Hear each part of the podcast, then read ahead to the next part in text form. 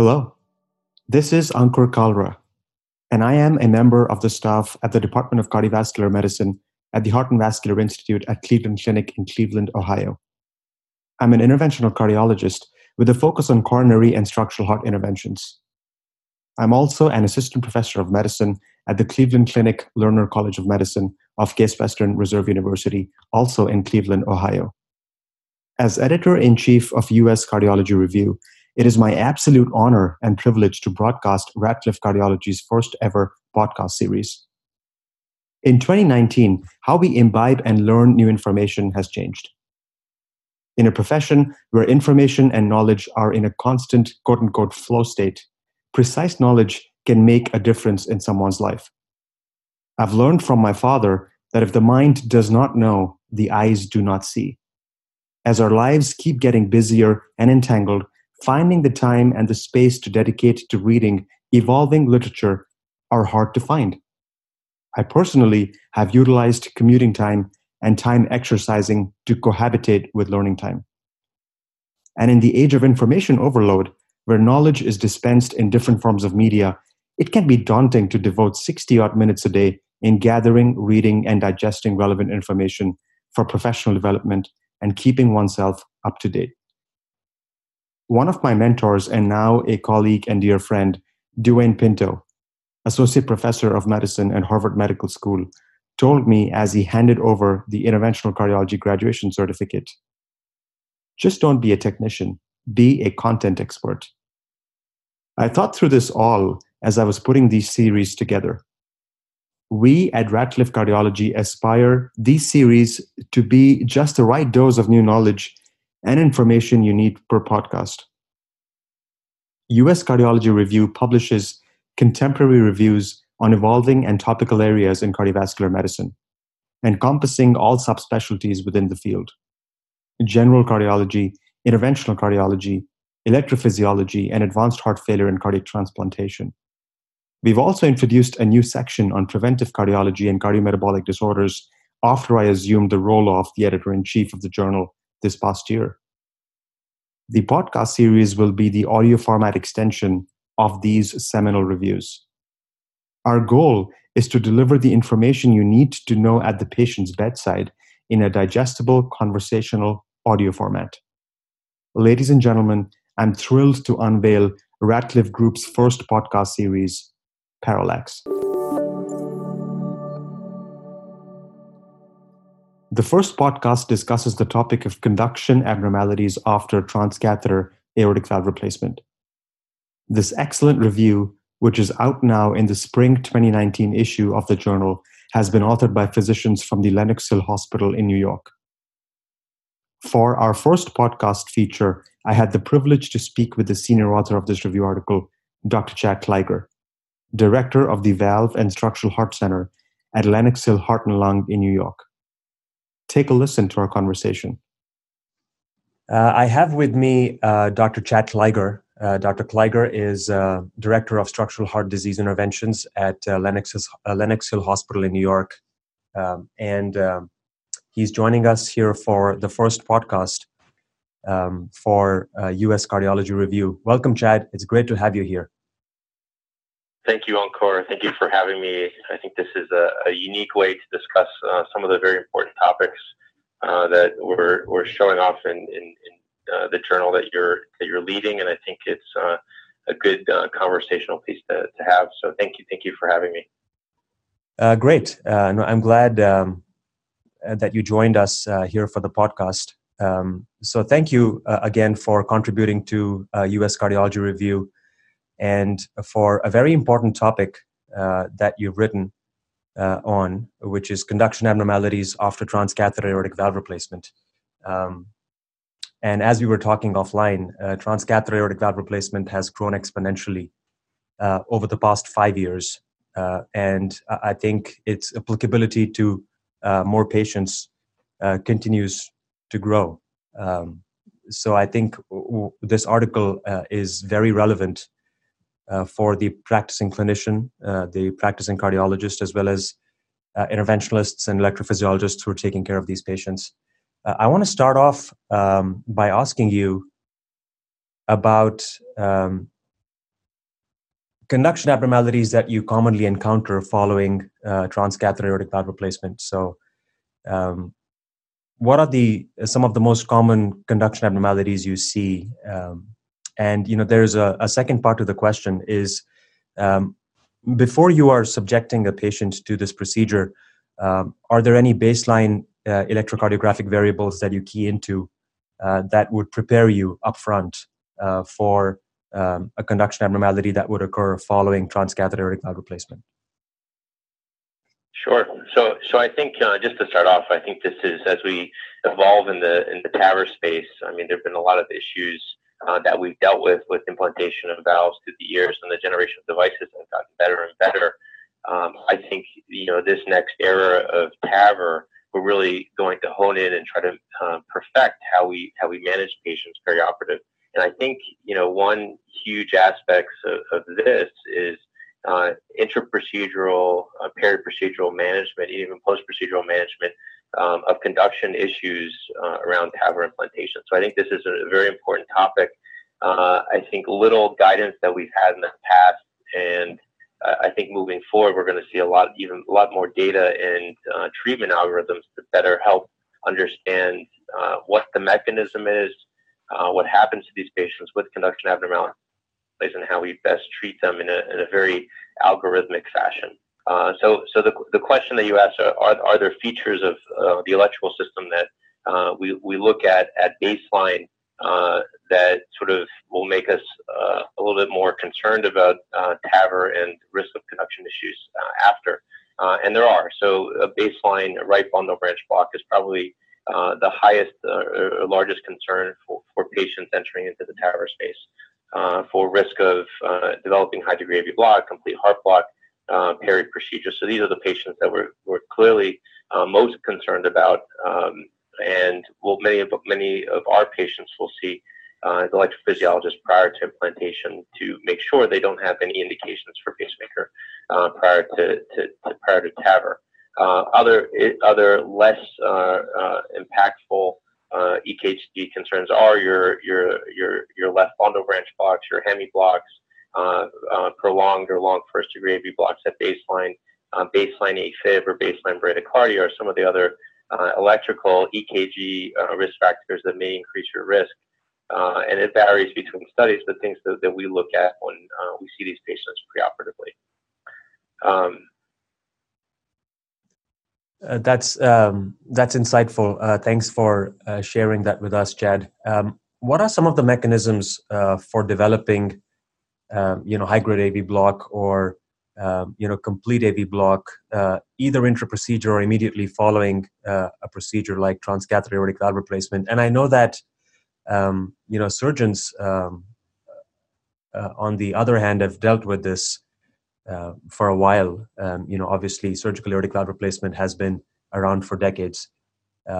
So, if you can dive a little bit into um, you know some of the mechanisms and some of the differences you would see between the two uh, procedures when you compare transcatheter versus surgical aortic valve replacement. You know, some of the uh, pacemaker, or I shouldn't say the pacemaker, but some of the conduction abnormality rates uh, and and their difference between the two procedures. So, so f- for surgery, and surgeons have seen uh, post-operative left bundle and high degree AV block uh, for many years. Uh, for the surgeons, they do surgical resection of the valve, decalcification uh, of of the native valve before valve implantation, uh, and just from local trauma swelling uh, at the site, you can see changes in that conduction system right where that right and non-coronary cusp is uh, that can lend itself to uh, trauma to that uh, His Purkinje AV nodal uh, tissue area. So, and you know, even mechanical compression when they implant these valves, now typically their their mode of implantation is is really not deep into the LVOT. It's either annular or supraannular, so the compression is less of an issue, but still a possibility when uh, they may try to oversize the valve to get better EOAs uh, and larger valve sizes uh, for their patients. So the surgeons have seen uh, uh, conduction abnormalities for, for a long time and have seen a, a need for pacemaker, but the pacemaker rates uh, vary uh, bundle branch uh, block rates vary um, in the surgical population. but you see it really in the single digit uh, levels. For TAVR, uh, sort of that changes a little bit because we don't do resection of that native leaflet. We don't do decalcification of the aortic root. So, you know, things that we, we think about, like calcification um, at, the, at the areas of that right non-coronary cusp, um, implanting an intraannular, uh, or even a little slightly deeper into the LVOT valve, whether it's a balloon expandable or self-expandable valve, can uh, hit that AV node right where that uh, uh, triangle of Koch is, uh, and put a little pressure where the membrane septum is and where the exit, the exit of the left bundle uh, through that um, base of the membrane septum to really give you a, a, risk for a left bundle branch block or, or high degree AV block.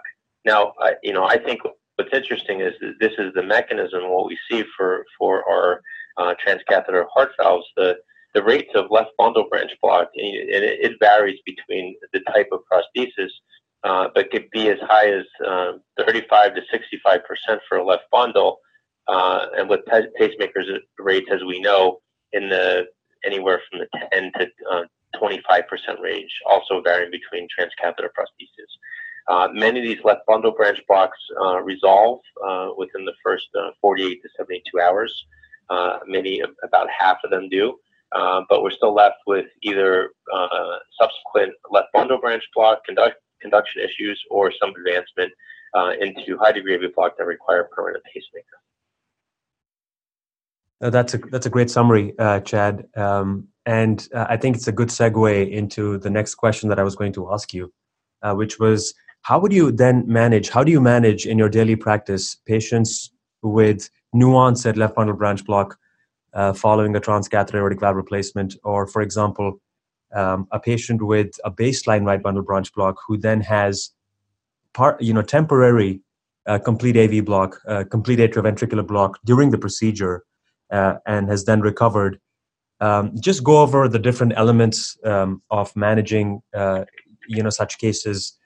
Um, what's the uh, duration of monitoring? how long do you keep the temporary pacemaker in?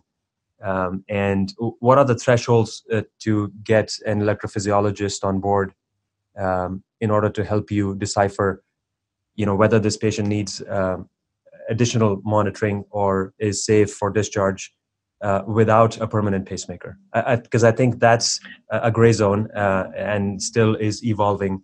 And you know, for the listeners. Um, uh, Dr. Kliger and colleagues have put together uh, uh, an incredible algorithm um, in uh, in the in their manuscript, uh, Figure Two. Uh, so I would recommend actually taking a a picture of this algorithm or printing this algorithm and and pasting it in the cardiac catheterization laboratory or in the cardiac intensive care unit because I think it's very applicable. It's very practical, and we have the we have the luxury from hearing directly from Dr. Kliger. So, Chad, why, why don't you talk to us a little bit about that?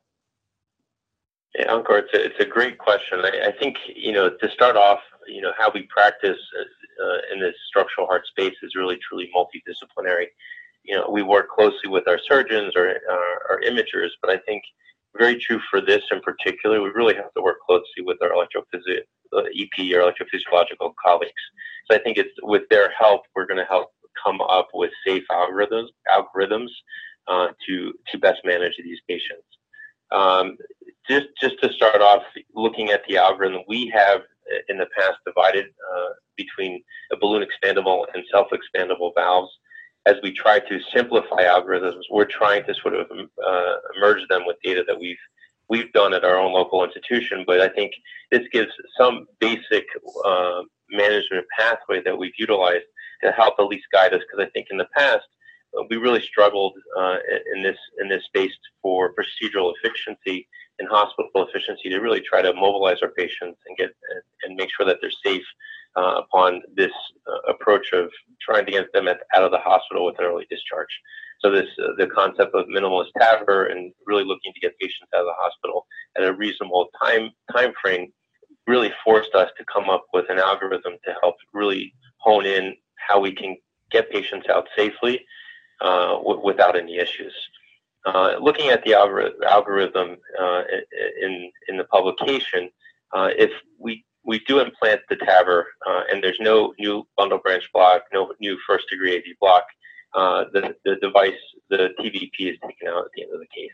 And I think that's that's true for most centers. I think now we're really getting these transvenous pacemakers out early, uh, intraprocedurally, and they go to the floor with close monitoring, and all these patients do very well with these new generation devices. Uh, patients who, who do develop uh, new bundle branch block, new first degree AV block, are the ones that we really hone in on, on monitoring, in which case we do leave the pacemakers in. Um, and uh, we'll monitor these patients, and depending upon what the EKG shows and what the monitoring shows, we'll then uh, dictate uh, uh, what what how how we take our next steps. for balloon expandable valves, if the QRS complex, and there's good data to show with QRS uh, complex greater than 160, uh, there is a, a, high risk of uh, subsequent uh, high, uh, high, AV degree, high degree AV block. Uh, we wind up putting pacemakers in these patients. In some cases, we do do an EP study if there is a borderline, but we do take advantage, and, many of these patients will receive pacemaker underlying. We'll, we'll get pacemakers. Um, we divided it in the algorithm as well to normal QRS at baseline left bundle and a right bundle branch block. Our right bundle branch block population, if they have no change uh, in their conduction system, meaning that the QRS is unchanged, they still remain to have the right bundle. Uh, many of these patients will leave with an event monitor for a two week period, and then we'll follow up in our office and we'll get an implantable loop recorder subsequently uh, to uh, look long term for any uh, any risk of excuse me, of, um, of uh, a higher degree of heart block.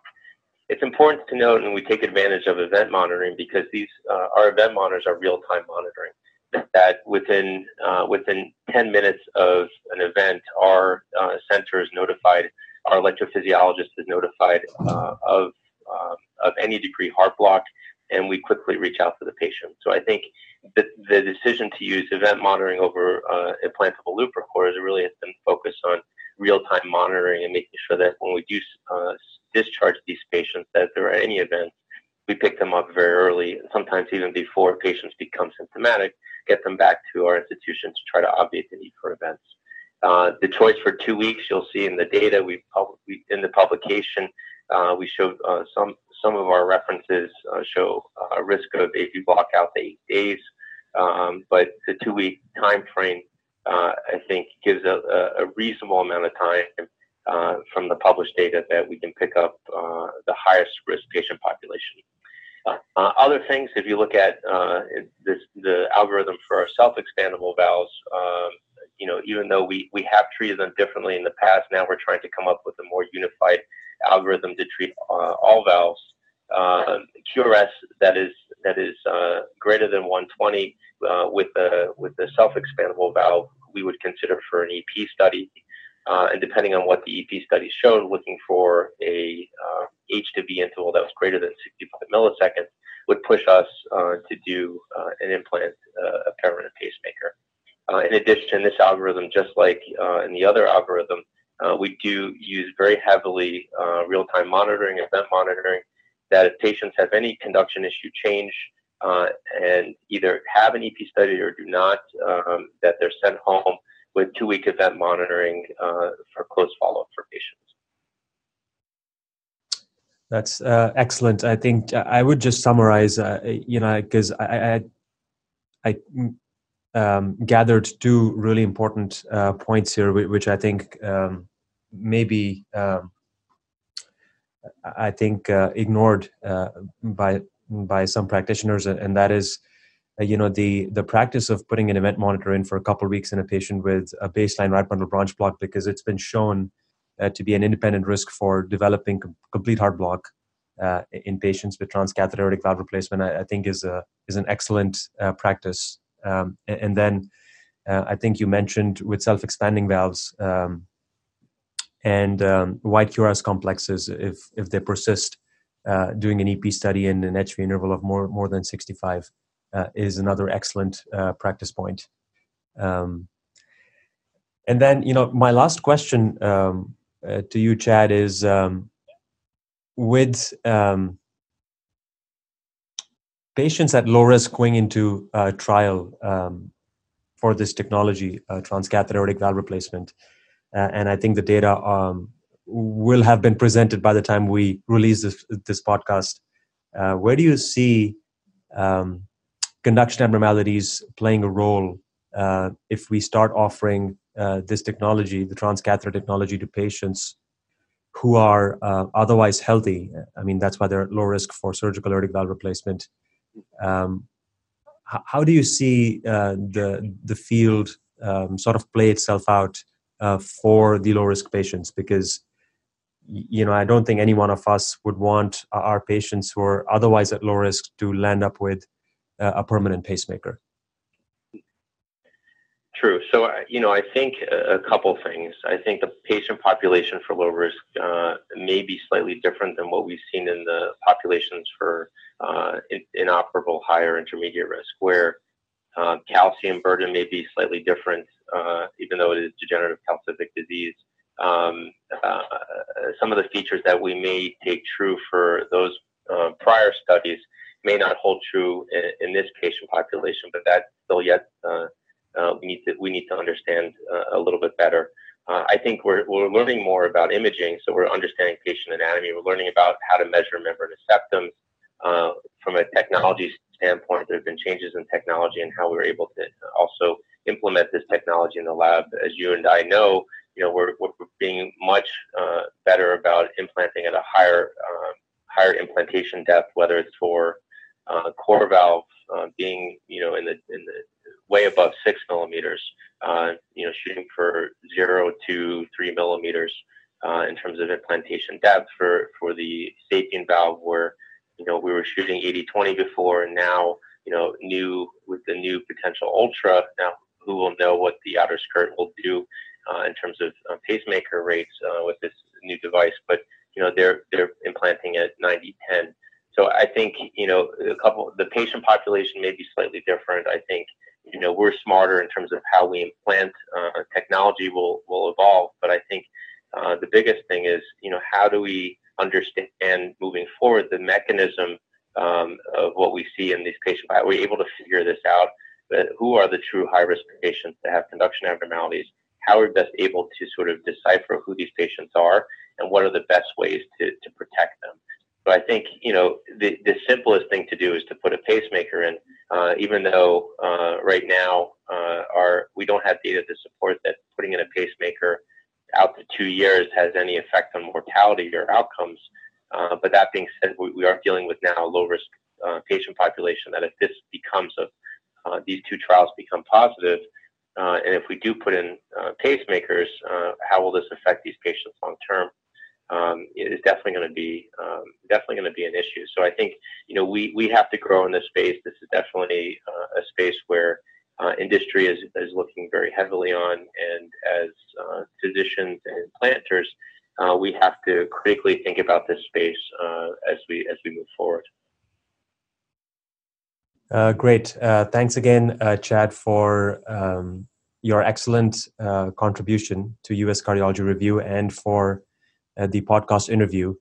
Uh, you've summarized um, very well for our listeners, um, you know, how we should manage uh, patients with conduction abnormalities uh, in the peri-TAVR period. Um, and uh, I think um, this will help uh, clinicians um, out in the trenches who are taking care of these patients, you know, better manage conduction abnormalities following transcatheter aortic valve replacement. Uh, thank you once again for uh, joining me and uh, our team at US Cardiology Review for this podcast interview. Thank you, Ankur, and thank you, your listeners, for having me. Appreciate it. That was Chad Kliger giving us all the practical tips to manage conduction abnormalities in the peri-TAVR period. As I alluded to in the interview with him, the data on low risk patients is literally hot off the press and has created all the buzz at the American College of Cardiology annual scientific sessions 2019 in New Orleans, Louisiana. Predicting and managing conduction abnormalities following TAVR will be crucial as it is estimated that an additional 20,000 patients will be added to the treatment pool of an existing 60,000 patients following the publication of the two landmark trials in low risk aortic stenosis patients. I hope you enjoyed listening to our first podcast. I will be back with the second episode of Parallax, this time with a teacher, a colleague, and a dear friend from my alma mater, Minneapolis Heart Institute, Santiago Garcia. Santiago will teach us more about the value and the utility of high sensitivity troponin assays in 2019. Please do not forget to rate, review, and subscribe to Parallax on different podcast platforms, including Spotify, SoundCloud, and iTunes, among others. Share with colleagues and friends on social media, and do give us your feedback. Your support means a lot to us. Thank you so much for listening.